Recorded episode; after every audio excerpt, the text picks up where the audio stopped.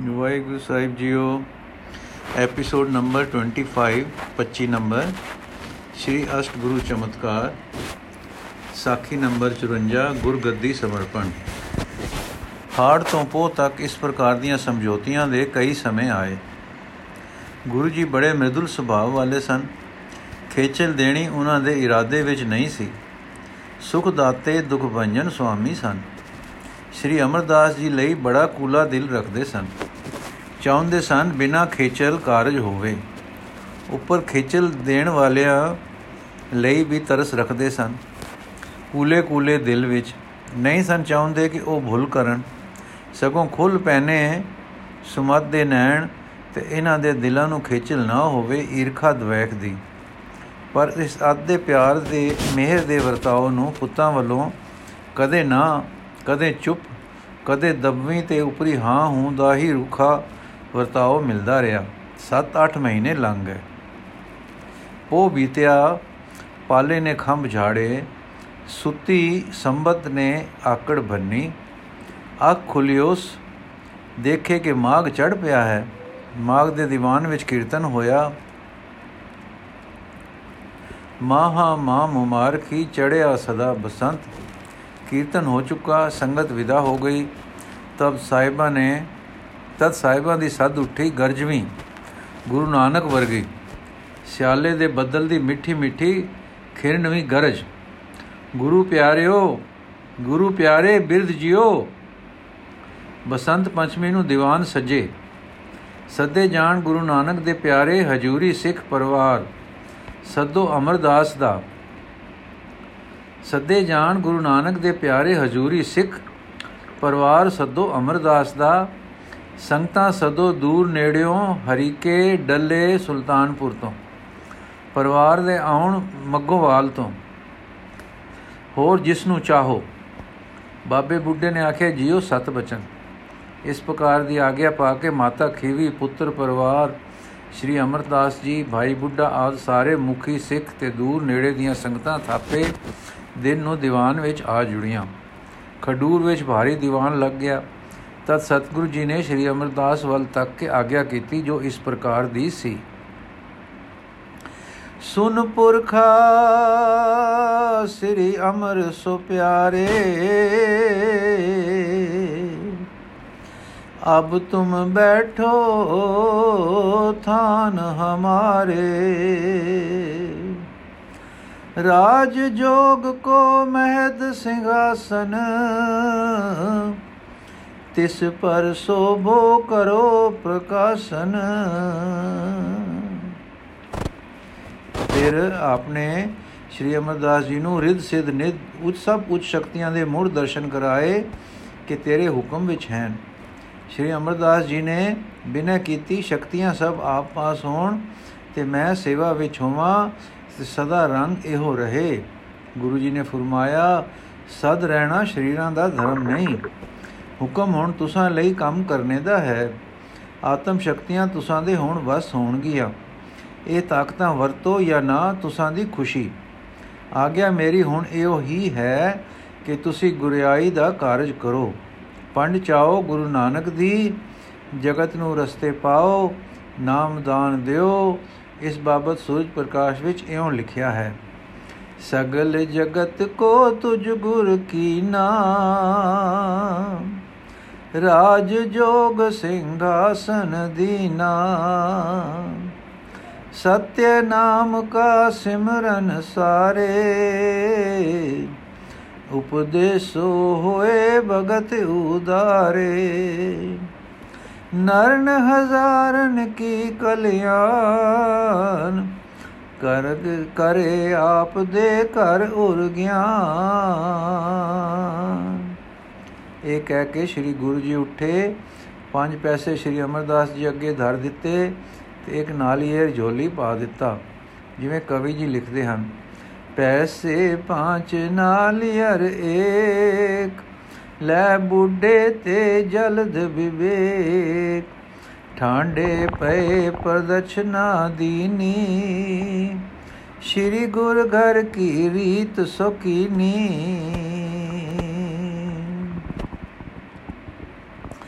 ਪੈਸੇ ਪੰਜ ਅਗਾਹੀ ਧਰੇ। ਜੋਲੀ ਮਾਹੇ ਨਾਲੀਅਰ ਧਰੇ। ਪ੍ਰਦਰਸ਼ਨਾ ਕਰਕੇ ਮੱਥਾ ਟੇਕਿਆ, ਫਿਰ ਉੱਠੇ ਤੇ ਪਿਆਰ ਨਾਲ ਬਾਹੋਂ ਫੜ ਕੇ ਉਠਾ ਲਿਆ ਤੇ ਉਠਾ ਕੇ ਆਪਣੇ ਸਿੰਘਾਸਨ ਤੇ ਆਪ ਆਪਣੇ ਪਿਆਰ ਜੋਰ ਨਾਲ ਬਿਠਾ ਦਿੱਤਾ। ਹੁਣ ਸਭਨਾ ਵੱਲ ਤੱਕ ਕੇ ਇੱਕ ਟਿਕਵੀਂ ਤੇ ਜਬੇ ਵਾਲੀ ਆਵਾਜ਼ ਵਿੱਚ ਬੋਲੇ, ਜੈਸਾ ਕਿ ਲਿਖਿਆ ਹੈ ਮੇਰੇ ਸਿੱਖ ਪੁੱਤਰ ਕੇ ਦਾਸ, ਅੰਤ ਸਮੈ ਜੋ ਰਹੇ ਮਮ ਪਾਸ। ਸੋ ਸਭ ਉਠੋ ਬੰਦ ਨਾ ਠਾਨੋ, ਨਹੀਂ ਅਪਰ ਬਿਦ ਮਨ ਮੈਂ ਆਨੋ। ਸਭ ਤੋਂ ਪਹਿਲੇ ਸ੍ਰੀ ਬੁੱਢਾ ਜੀ ਅੱਗੇ ਹੋਏ, ਚਰਨਾਂ ਤੇ ਮੱਥਾ ਟੇਕਿਆ ਤੇ ਆਗਿਆ ਅਨੁਸਾਰ ਕੁੰਗੂ ਕਟੋਰੀ ਵਿੱਚੋਂ ਉਂਗਲ ਰੰਗ ਕੇ ਸ੍ਰੀ ਅਮਰਦਾਸ ਜੀ ਦੇ ਰੰਗ ਰਤੜੇ ਮਸਤਕ ਤੇ ਤਿਲਕ ਕਰ ਦਿੱਤਾ ਤੇ ਫਿਰ ਚਰਨਾਂ ਤੇ ਸੀਸ ਧਰ ਦਿੱਤਾ। ਇਸ ਤੋਂ ਮਗਰੋਂ ਮੁਖੀ ਮੁਖੀ ਸਿੱਖਾਂ ਨੇ ਵਾਰੋ ਵਾਰੀ ਉੱਠ ਕੇ ਮੱਥਾ ਟੇਕਿਆ। ਤਦੋਂ ਸਤਿਗੁਰੂ ਜੀ ਨੇ ਪੁੱਤਾਂ ਵੱਲ ਤੱਕਿਆ, ਪਰ ਉਹ ਨਾ ਉੱਠੇ, ਨਾ ਸੀਸ ਨਿਵਾਇਆ। ਫਿਰ ਸਾਰੀ ਸੰਗਤ ਨੇ ਵਾਰੋ ਵਾਰੀ ਨਮਸਕਾਰ ਕੀਤੀ। ਸਤਿਗੁਰੂ ਜੀ ਬੋਲੇ, ਜੈਸਾ ਕਿ ਲਿਖਿਆ ਹੈ, ਪੁਨ ਸੰਗਤ ਮੈਂ ਕਹਿਤ ਸੁਨਾਈ। ਮਮ ਸਰੂਪ ਅਬ ਇਹ ਸੁਹਾਈ। ਮੋ ਮੈਂ ਇਸ ਮੈਂ ਭੇਦ ਨ ਜਾਣੋ। ਏਕ ਸਰੂਪ ਦੋਹਾਂ ਕੋ ਮਾਨੋ। ਫਿਰ ਰਬਾਬੀਆਂ ਨੇ ਕੀਰਤੀ ਗਾਵੀ ਤੇ ਮਨੋਹਰ ਕੀਰਤਨ ਕੀਤਾ। ਕੜਾ ਪ੍ਰਸ਼ਾਦ ਵਰਤ ਕੇ ਗੱਦੀ ਦੇਣ ਦਾ ਦੀਵਾਨ ਸਮਾਪਤ ਹੋਇਆ। ਸੂਚਨਾ। ਮਹਿਮਾ ਪ੍ਰਕਾਸ਼ ਦੋਹਾਂ ਮੁਜਬ ਗੱਦੀ ਤਦੋਂ ਦਿੱਤੀ ਗਈ ਸੀ, ਜਦੋਂ ਜੁਲਾਈ ਵਾਲਾ ਪ੍ਰਸੰਗ ਵਰਤਿਆ ਸੀ। ਫਿਰ ਗੱਦੀ ਦੇ ਕੇ ਆਪ ਨੂੰ ਬਾਸਰ ਕੇ ਟੋਰ ਦਿੱਤਾ ਸੀ। ਉੱਥੋਂ ਸਦਵਾ ਕੇ ਫਿਰ ਗੋਬਿੰਦਵਾਲ ਵਸਾਇਆ। ਇਸ ਤਰ੍ਹਾਂ ਗੱਦੀ ਸ੍ਰੀ ਗੁਰੂ ਗ੍ਰੰਥ ਦੇਵ ਜੀ ਦੇ ਜੋਤੀ ਜੋਤ ਸਮਾਉਣ ਤੋਂ ਕਈ ਬਰਸ ਪਹਿਲਾਂ ਮਿਲੀ। ਬੰਸਾਵਲੀ ਨਾਮੇ ਮੁਜਬ ਇਹ ਪਹਿਲਾ ਵਾਕਿਆ 1605 ਦਾ ਹੈ। ਤਵਾਰੀ ਖਾਲਸਾ ਸਫਾ 573 ਵਿੱਚ ਜੁਲਾਈ ਦਾ ਪ੍ਰਸੰਗ ਹੀ ਗੁਰੂ ਅੰਗਦ ਦੇਵ ਜੀ ਦੇ ਸਮਾਉਣ ਦੇ ਨੇੜੇ ਦਿੱਤਾ ਹੈ। ਬੰਸਾਮਲੀ ਨਾਮੇ ਵਿੱਚ ਲਿਖਿਆ ਹੈ ਕਿ ਗੱਦੀ ਦੇਣ ਦਾ ਜ਼ਿਕਰ ਸਮਾਉਣ ਤੋਂ 9 ਮਹੀਨੇ ਪਹਿਲਾਂ ਕੀਤਾ ਤੇ ਗੱਤੀ, ਗੱਦੀ ਜੋਤੀ ਜੋਤ ਸਮਾਉਣ ਦੇ ਨੇੜੇ ਦਿੱਤੀ। ਸੂਰਜ ਪ੍ਰਕਾਸ਼ ਨੇ ਜੁਲਾਈ ਵਾਲੇ ਪ੍ਰਸੰਗ ਸਮੇਂ ਮਿਹਰ ਹੋਈ ਲਿਖੀ ਹੈ ਤੇ ਗੱਦੀ ਦੀ ਦਾਤ ਜੋਤੀ ਜੋਤ ਦੇ ਕੋਤਕ ਦੇ ਸਮੇਂ ਹੋਈ ਹੈ। ਤਵਾਰੀ ਖਾਲਸਾ ਤੋਂ ਇਹ ਵੀ ਪਤਾ ਚੱਲਦਾ ਹੈ ਕਿ ਗੱਦੀ ਮਾਘ ਵਿੱਚ ਦਿੱਤੀ ਸਫਾ 573 ਤੇ ਜੋਤੀ ਜੋਤ ਸਮਾਏ ਚੇਤ ਵਿੱਚ। ਪਰ ਸਫੇ 563 ਤੇ ਗੱਦੀ ਦੇਣ ਦੀ ਥਿਤ, ਤਿਥ ਬਸੰਤ ਪੰਚਮੀ ਦਿੱਤੀ ਹੈ। ਸੋ ਠੀਕ ਇਉਂ ਜਾਪਦਾ ਹੈ ਕਿ ਮੇਰ 1605 ਵਿੱਚ ਕੀਤੀ, ਗੱਦੀ 1609 ਦੇ ਮਾਘ ਵਿੱਚ ਦਿੱਤੀ ਤੇ ਜੋਤੀ ਜੋਤ ਸਮਾਉਣਾ 1609 ਦੇ ਚੇਤ ਵਿੱਚ ਹੋਇਆ। ਇਹੋ ਕ੍ਰਮ ਅਸਾਂ ਇੱਥੇ ਦਿੱਤਾ ਹੈ। ਜੋਤੀ ਜੋਤ, ਪਾਲਾ ਸਹਿਜੇ ਸਹਿਜੇ ਟੁਰ ਪਿਆ, ਬਸੰਤ ਮਗਰੇ ਮਗਰ ਰੜਿਆ ਆਵੇ ਪਰ ਬੱਦਲ ਦੂਤ ਦਾ ਕੰਮ ਕਰਕੇ ਮੋੜ ਮੋੜ ਪਾਲੇ ਨੂੰ ਮੋੜ ਮੋੜ ਲਿਆਉਣ। ਨਿਗ ਫੇਰ ਵੀ ਵੱਧਦੀ ਗਈ ਤੇ ਬਸੰਤ ਦਾ ਰੰਗ ਲੱਗਦਾ ਗਿਆ। ਮਾਗ ਫਗਣ ਬੀਤ ਗਏ, ਚੇਤਰ ਚੜਿਆ, ਖਿੜ ਪਈ ਖੁੱਲੀ ਬਸੰਤ, ਖਿੜ ਪਈਆਂ ਬਹਾਰਾਂ, ਰੰਗ ਲੱਗ ਗਏ ਗੁਲਜ਼ਾਰਾਂ ਨੂੰ। ਬਨ ਵੀ ਫੁੱਲ ਖਲੋਤੇ। ਇੱਕ ਦਿਨ ਅਚਾਨਕ ਸਤਗੁਰ ਜੀ ਨੇ ਆਵਾਜ਼ ਦਿੱਤੀ, ਅਸੀਂ ਹੁਣ ਸਮਾਵਾਂਗੇ।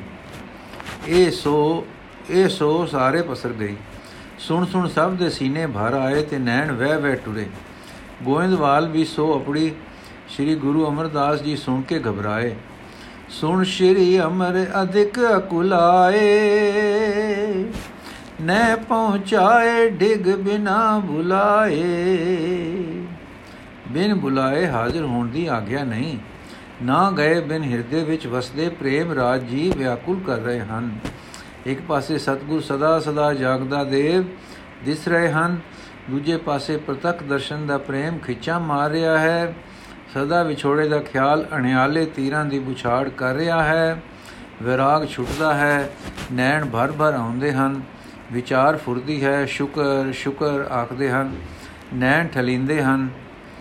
ਪ੍ਰੇਮ ਹੁਲਾਰਾ ਮਾਰਦਾ ਹੈ। ਬਿਰੋਂ ਦੀ ਖਿਰਨ ਛਿੜਦੀ ਹੈ। ਗਿਆਨ ਦੀ ਚਮਕ ਵਜਦੀ ਹੈ। ਬ੍ਰਹਮ ਦ੍ਰਿਸ਼ਟੀ ਅਵਿਛੜ ਮੇਲ ਦਰਸਾ ਰਹੀ ਹੈ। ਕਿਰਤਗਤਾ ਫੇਰ ਪਿਆਰੇ ਹੁਲਾਰੇ ਮਾਰਦੀ ਹੈ। ਸਤ ਰੰਗੀ ਪੀਂਗ ਵਾਂਗੂ ਮਨ ਦੇ ਗਗਨਾ ਵਿੱਚ ਕਈ ਰੰਗ ਧਨੁਸ਼ਧਾਰੀ ਹੋ ਰਹੇ ਹਨ। ਇੱਕ ਦਿਨ ਮੇਰ ਹੋ ਗਈ। ਸਿੱਖ ਆ ਗਿਆ। ਇੱਕ ਆਖਣ ਲੱਗਾ, ਇੱਕ ਦਿਨ ਮੇਰ ਹੋ ਗਈ। ਸਿੱਖ ਆ ਗਿਆ। ਇੱਕ ਆਖਣ ਲੱਗਾ, ਚਲੋ ਮਹਾਰਾਜ ਜੀ, ਸਤਿਗੁਰੂ ਜੀ ਯਾਦ ਕਰਦੇ ਹਨ। ਹੁਣ ਸ਼ੁਕਰ ਦੀ ਮਿੱਠੀ ਮਿੱਠੀ ਫੁਆਰ ਲੱਤੀ, ਧਨ ਦਾਤਾ, ਧਨ ਅੰਤਰਯਾਮੀ, ਧਨ ਬਿਰਦ ਧਨ ਬਿਰਦ ਪਾਲਨਾ ਧਨ ਧਨ ਕਰਦੇ ਗੁੰਮ ਹੋ ਗਏ ਆਪੇ ਵਿੱਚ। ਕੁਝ ਚਿਰ ਮਗਰੋਂ ਉੱਠੇ ਤੇ ਟੁਰ ਪਏ ਪ੍ਰੀਤਮ ਦੇ ਦੇਸ਼, ਪਹੁੰਚੇ ਗੁਰਦੁਆਰੇ, ਅਮਿਤ ਪਿਆਰ ਭਰੇ ਸੱਦੇ ਦੇ ਸ਼ੁਕਰਾਨੇ ਵਿੱਚ ਹਨ, ਵਿਛੋੜੇ ਦੇ ਖਿਆਲ ਤੋਂ ਬਿਰਹੋ ਵਿੱਚ ਹਨ। ਗੁਰੂ ਦੀ ਅਮਰਤਾ ਦੇ ਨੇਚੇ ਵਿੱਚ ਪ੍ਰਕਾਸ਼ ਹੈ ਅੰਦਰ। ਇਸ ਤਰ੍ਹਾਂ ਵਿਰਾਗ ਦੇ ਪਿਆਰ ਭਰੇ ਪਹੁੰਚੇ ਪਾਸ ਤੇ ਲੇਟ ਗਏ ਚਰਨਾਂ ਵਿੱਚ ਬੇਬਲ ਹੋ ਕੇ ਸ੍ਰੀ ਗੁਰੂ ਜੀ ਨੇ ਗੋਦ ਵਿੱਚ ਲੈ ਲਿਆ, ਸੀਸ ਤੇ ਘੁੱਟ ਕੇ ਛਾਤੀ ਨਾਲ ਲਾ ਲਿਆ ਤੇ ਪਿਆਰ ਦਿੱਤਾ। ਫਿਰ ਬੋਲੇ, ਪੁਰਖਾ, ਮੈਂ ਕਿਤੇ ਚਲਿਆ ਨਹੀਂ, ਪਰਮ ਜੋਤ ਵਿੱਚ ਨਿਵਾਸ ਕਰਨ ਲੱਗਾ ਹਾਂ। ਪਰਮ ਜੋਤ ਤੇਰੇ ਹਿਰਦੇ ਵਸਾ ਦਿੱਤੀ ਹੈ। ਸੋ ਮੈਂ ਵਿਛੜਨ ਨਹੀਂ ਲੱਗਾ ਤੇਰੇ ਕੋਲ ਹਾਂ। ਗੁਰੂ ਅਮਰਦਾਸ ਜੀ ਨੇ ਸਿਰ ਉਚਿਆ ਕੇ ਚਿਹਰੇ ਵੱਲ ਤੱਕਿਆ, ਬੋਲੇ, ਪਰ ਜਿਉ ਪਰ ਜਿਉ ਆਖਦੇ ਨੈਣਾ ਵਿੱਚ ਜਲ ਘਟਾਂ ਚੜ ਆਈਆਂ। ਗਲਾ ਗਦਗਦ ਹੋ ਗਿਆ। ਚਿਹਰੇ ਤੇ ਅਤ ਵਿਰੇ ਦੀ ਪਿਲਤਣ ਤੇ ਫੇਰ ਚਟਾਸ ਫਿਰ ਗਈ। ਗੁਰੂ ਜੀ ਨੇ ਲਖ ਲਿਆ, ਜੋ ਕੁਝ ਅੰਦਰ ਵਰਤ ਰਿਹਾ ਸੀ, ਸਿਰ ਤੇ ਹੱਥ ਫੇਰਿਆ, ਜੀਵਨ ਰੁੰਕਾਂ ਦੇਣ ਵਾਲਾ, ਗੁੱਟ ਕੇ ਫੇਰ ਛਾਤੀ ਨਾਲ ਲਾ ਲਿਆ ਕੁਝ ਚਿਰ ਪਿਆਰ ਨਾਲ ਬਿਰਹੇ ਦਾ दारू ਕਰਕੇ ਬੋਲੇ, ਪੁਰਖਾ ਪਾਰ ਬ੍ਰਹਮ ਦੇ ਪੰਥ ਕੇ ਵਾਸਤੇ ਕਿਹਾ ਸੀ, ਤੁਮ ਕਿਰਪਾ ਕੀ ਨਜ਼ਰ ਕਰਨੀ? ਜਗਤ ਕੇ ਜੀਵ हैं ਇਨਕੇ ਪਰਮੇਸ਼ਰ ਕਾ ਦਾ ਹੁਕਮ ਦਿੜਾਵੋ ਗੁਰੂ ਨਾਨਕ ਦਾ ਹੁਕਮ ਹੈ ਸੀ ਅਸਾਂ ਨੂੰ ਹੁਣ ਹੈ ਤੁਸਾਂ ਨੂੰ ਅਸਾਂ ਜਾਣਾ ਤੁਸੀਂ ਰਹਿਣਾ ਹੈ ਸਾਡਾ ਕੰਮ ਕਰਨਾ ਹੈ ਹਾਂ ਤੁਸਾਂ ਸਾਡੇ ਪਿੱਛੇ ਰਹਿ ਕੇ ਜਗਤ ਉਧਾਰ ਕਰਨਾ ਹੈ ਇਸ ਕਾਰਜ ਵਿੱਚ ਤੁਸਾਂ ਸਾਨੂੰ ਆਪਣੇ ਨਾਲ ਨਿਜਾਨੰਦ ਸਮਾਧੀ ਵਿੱਚ ਅੰਦਰ ਵਰਤਦੇ ਦੇਖਣਾ ਬਾਹਰ ਬ੍ਰਹਮ ਦ੍ਰਿਸ਼ਟੀ ਵਿੱਚ ਆਪਣੇ ਅੰਗ ਸੰਗ ਤੱਕਣਾ ਵਿਛੋੜ ਨਹੀਂ ਹੋਣ ਲੱਗਾ ਮੈਂ ਨਾ ਆਣਾ ਹੈ, ਨਾ ਜਾਣਾ।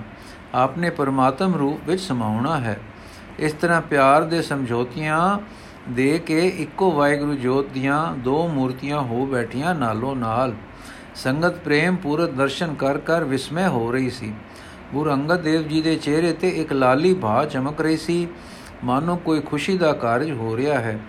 ਹੁਣ ਸ੍ਰੀ ਗੁਰੂ ਅਮਰਦਾਸ ਜੀ ਨੂੰ ਆਗਿਆ ਹੋਈ ਕਿ ਲੰਗਰ ਵਿੱਚ ਜਾ ਕੇ ਸੰਗਤ ਨੂੰ ਨਾਲ ਲੈ ਜਾਓ। ਆਪ ਵਿੱਚ ਬੈਠ ਕੇ ਛਕੋ ਤੇ ਸੰਗਤ ਨੂੰ ਨਾਲ ਛਕਾਓ। ਫਿਰ ਸਾਰੇ ਇੱਥੇ ਆ ਜਾਓ। ਹੁਕਮ ਮੰਨ ਕੇ ਸਭ ਲੰਗਰ ਨੂੰ ਗਏ। ਇੱਥੇ ਸੋਹਣਾ ਜਗ ਦਾ ਸਮਾਨ ਸੀ।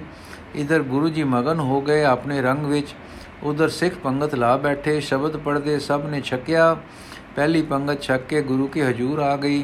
ਸ੍ਰੀ ਗੁਰੂ ਅਮਰਦਾਸ ਜੀ ਬਾਕੀ ਪੰਗਤਾਂ ਨੂੰ ਪ੍ਰਸ਼ਾਦ ਛਕਾਉਣ ਦੇ ਪ੍ਰਬੰਧ ਵਿੱਚ ਰਹੇ। ਜਦ ਛੇਕੜਲੀ ਪੰਗਤ ਚੁੱਲਾ ਕਰ ਹਟੀ, ਤਾਂ ਖਬਰ ਆਈ ਕਿ ਗੁਰੂ ਦੀ ਗੱਦੀ ਤੇ ਬੈਠੇ ਬੈਠੇ ਹੀ ਲੋਪ ਹੋ ਗਏ ਹਨ। ਇਹ ਸੁਣ ਕੇ ਸਾਰੇ ਟੁਰ ਪਏ। ਜਦ ਪਹੁੰਚੇ ਤਾਂ ਸੱਚਮੁੱਚ ਗੁਰੂ ਜੀ ਦੀ, ਗੁਰੂ ਜੀ ਗੱਦੀ ਤੇ ਬੈਠੇ ਦ੍ਰਿਸ਼ ਨਹੀਂ ਸਨ ਪੈਂਦੇ। ਇਹ ਤੱਕ ਕੇ ਸ੍ਰੀ ਗੁਰੂ ਅਮਰਦਾਸ ਜੀ ਸਿੰਘਾਸਨ ਮੋਰੇ ਖੜੇ ਹੋ ਗਏ। ਤੇ ਚੁੱਪ ਅਰਦਾਸ ਵਿੱਚ ਲੀਨ ਹੋ ਗਏ ਕਿ ਦਰਸ਼ਨ ਦਿਓ। ਜਦੋਂ ਆਪ ਜੀ ਦੇ ਨੈਣ ਖੁੱਲੇ ਤਾਂ ਸ੍ਰੀ ਗੁਰੂ ਜੀ ਪ੍ਰਤੱਖ ਸਿੰਘਾਸਨ ਤੇ ਬਿਰਾਜਮਾਨ ਸਨ। ਆਪਨੇ ਪੁੱਛਿਆ, ਪਾਤਸ਼ਾਹ, ਇਹ ਲੀਲਾ ਲਖੀ ਨਹੀਂ ਗਈ? ਗੁਰੂ ਜੀ ਬੋਲੇ, ਪੁਰਖਾ, ਸਿੱਖਾਂ ਵਿੱਚ ਕੋਈ ਸੰਸਾ ਉਪਜਿਆ ਸੀ। ਨਿਵਰਤ ਕਰ ਦਿੱਤਾ ਹੈ। ਜੋ ਸਿੱਖ ਮਨ ਨੇਚੇ ਦੇ ਘਰ ਰਹੇ, ਸਿੱਖ ਦੀ ਸਦਗਤੀ ਸ਼ਰਧਾ ਵਿੱਚ ਹੈ। ਪੁਰਖਾ ਤਤਾਂ ਨੇ ਤਤਾਂ ਵਿੱਚ ਜਾ ਮਿਲਣਾ ਹੈ।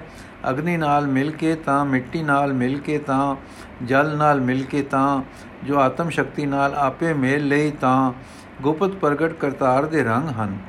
ਦੇਹਾਂ ਦੇ ਅੰਤ ਇਹੋ ਹਨ। ਬਾਕੀ ਰਹੀ ਜੋਤ, ਸੋ ਨਿਰਮਲ ਜੋਤ ਵਿੱਚ ਨਿਰਮਲ ਜੋਤ। ਫਿਰ ਬੋਲੇ, ਸੁਣ ਪੁਰਖਾ, ਹੁਣ ਨਹੀਂ ਉਧਰਨਾ। ਅਸਾਂ ਜਾਣਾ, ਤੁਸੀਂ ਰਹਿਣਾ ਹੈ। ਸ਼ਬਦ ਕੀਰਤਨ ਕਰੋ ਤੇ ਮੰਗਲ ਮਨਾਓ। ਬੈਠੇ ਬੈਠੇ ਦੇ ਦੇ ਲੋਪ ਹੋਣ ਦਾ ਰੋਲਾ ਸੁਣ ਕੇ ਹੁਣ ਪੁੱਤਰ ਵੀ ਆ ਗਏ ਸੇ। ਉਹਨਾਂ ਨੇ ਅੰਤਮ ਵਾਕ ਆ ਸੁਣੇ। ਸਮਝ ਗਏ ਕਿ ਆਪ ਹੁਣ ਸਮਾ ਰਹੇ ਹਨ। ਬੋਲੇ, ਪਿਤਾ ਜੀ, ਆਪਣੇ ਚਲਾਣੇ ਦੀ ਆਗਿਆ ਕਰ ਰਹੇ ਹੋ। ਜੀਵਨ ਭਰ ਆਪ ਜੀ ਜਗਤ ਵਿਵਹਾਰਾਂ ਤੋਂ ਸੰਕੋਚ ਹੀ ਕਰਦੇ ਰਹੇ ਹੋ। ਆਗਿਆ ਕਰ ਦਿਓ ਜੋ ਆਪ ਦੇ ਸੰਸਕਾਰ ਕਿਵੇਂ ਕਰਨੇ ਹਨ। ਜੋ ਕੁਝ ਉਸ ਵੇਲੇ ਗੁਰੂ ਜੀ ਨੇ ਆਗਿਆ ਕੀਤੀ, ਮਹਿਮਾ ਪ੍ਰਕਾਸ਼ ਵਿੱਚ ਇਉਂ ਲਿਖੀ ਹੈ, ਤਬ ਸ਼੍ਰੀ ਮੁਖ ਗੁਰ ਬਚਨ ਉਚਾਰਾ, ਕਿਰਿਆ ਕਰਮ ਓ ਕੁਲ ਆਚਾਰਾ।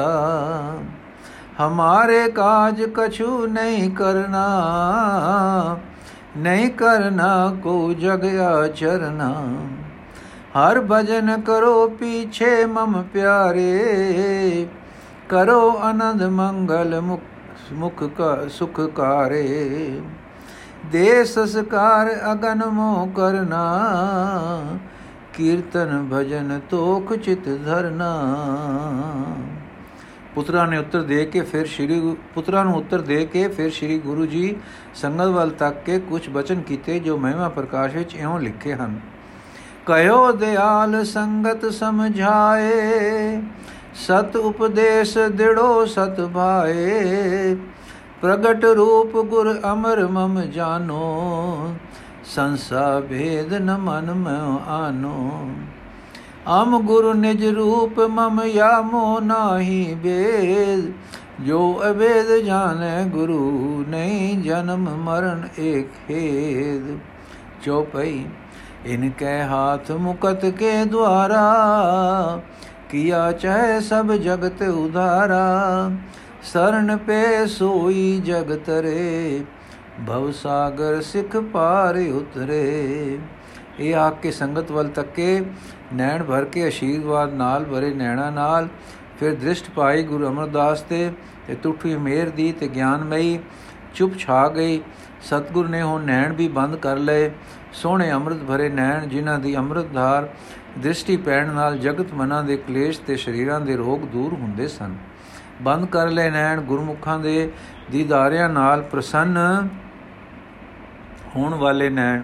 ਬੰਦ ਕਰ ਲੈ ਗੁਰੂ ਅਮਰਦਾਸ ਨੂੰ, ਵੇਖ ਵੇਖ ਕਿਵੇਂ ਹੋਣ ਵਾਲੇ ਨੈਣ। ਬੰਦ ਕਰ ਲੈ, ਦੇਖ ਕੇ ਅੰਡਿਟ ਕਰਨ ਵਾਲੇ, ਬ੍ਰਹਮ ਦ੍ਰਿਸ਼ਟੀ ਵਿੱਚ ਰਹਿਣ ਵਾਲੇ ਨੈਣ। ਇਸ ਤਰ੍ਹਾਂ ਮੀਟੇ ਨੈਣਾ ਵਿੱਚ ਬੈਠੇ ਲੇਟ ਗਏ, ਸਿੰਘਾਸਨ ਉੱਪਰ ਹੀ, ਚਾਦਰ ਤਾਣ ਲਈ ਸਰੀਰ ਉੱਤੇ, ਸੌਂ ਗਏ, ਲੇਟੇ ਲੇਟੇ ਹੀ। ਹਾਂ, ਅੱਜ ਸਦਾ ਦੀ ਨੀਂਦੇ ਸੁਆ ਦਿੱਤਾ ਸਰੀਰ ਨੂੰ।